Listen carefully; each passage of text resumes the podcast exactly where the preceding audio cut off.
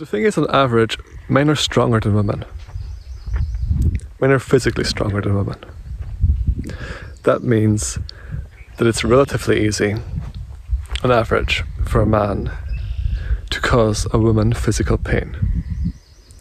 It's significantly more difficult for a woman, on average, to cause a man physical pain. If a man catcalls a woman, he's saying, I would like to have sex with you. Okay? So men are on average physically stronger than women. Catcalling is a man saying he would like to have sex with a woman. In most cases, it's with a woman, okay? Do get differences there. But it's important for this uh, to look at it as a man catcalling a woman.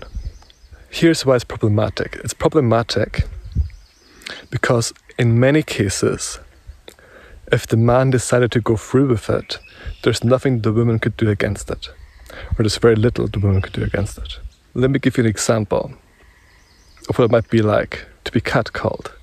Let's say you're driving through America, the land of the free, with a really nice car, right, and you come up to a junction, come up to a traffic light, to a red traffic light, and you stop.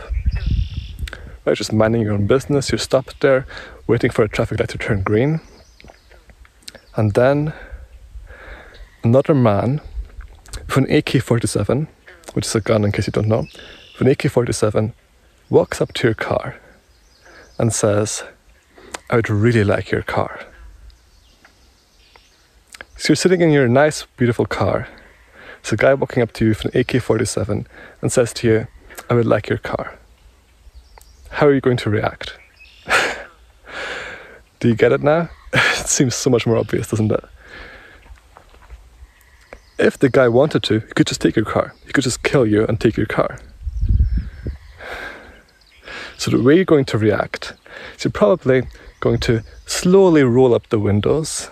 Probably going to, I don't know, if you're in a cabriolet, slowly close the roof, turn on some music, kind of look the other way, hope for hope the light will turn green very quickly. Because you're going to perceive it as a threat, not as a compliment. If a guy walks up to you with a gun and says, I would like your car, you're not going to later say to your friends, Oh, it was great, this one guy came up to me and he said he really likes my car.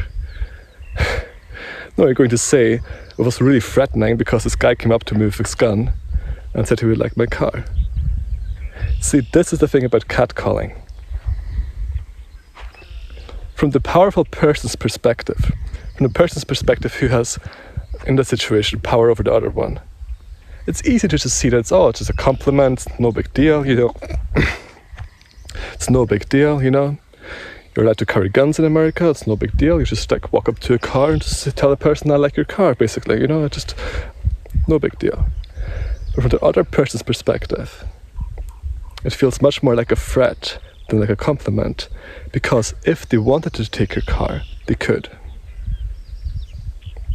So you're sort of dependent on them not going through with what they would like. That's why catcalling is threatening for women.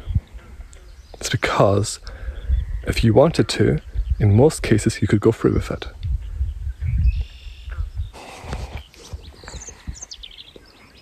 So, if you want to catcall a woman, if you still want to catcall a woman, you need to make sure first that she knows that you're not going to rape her. So you can't catcall a stranger. You need to make sure that she knows you and that she understands that you're not going to rape her.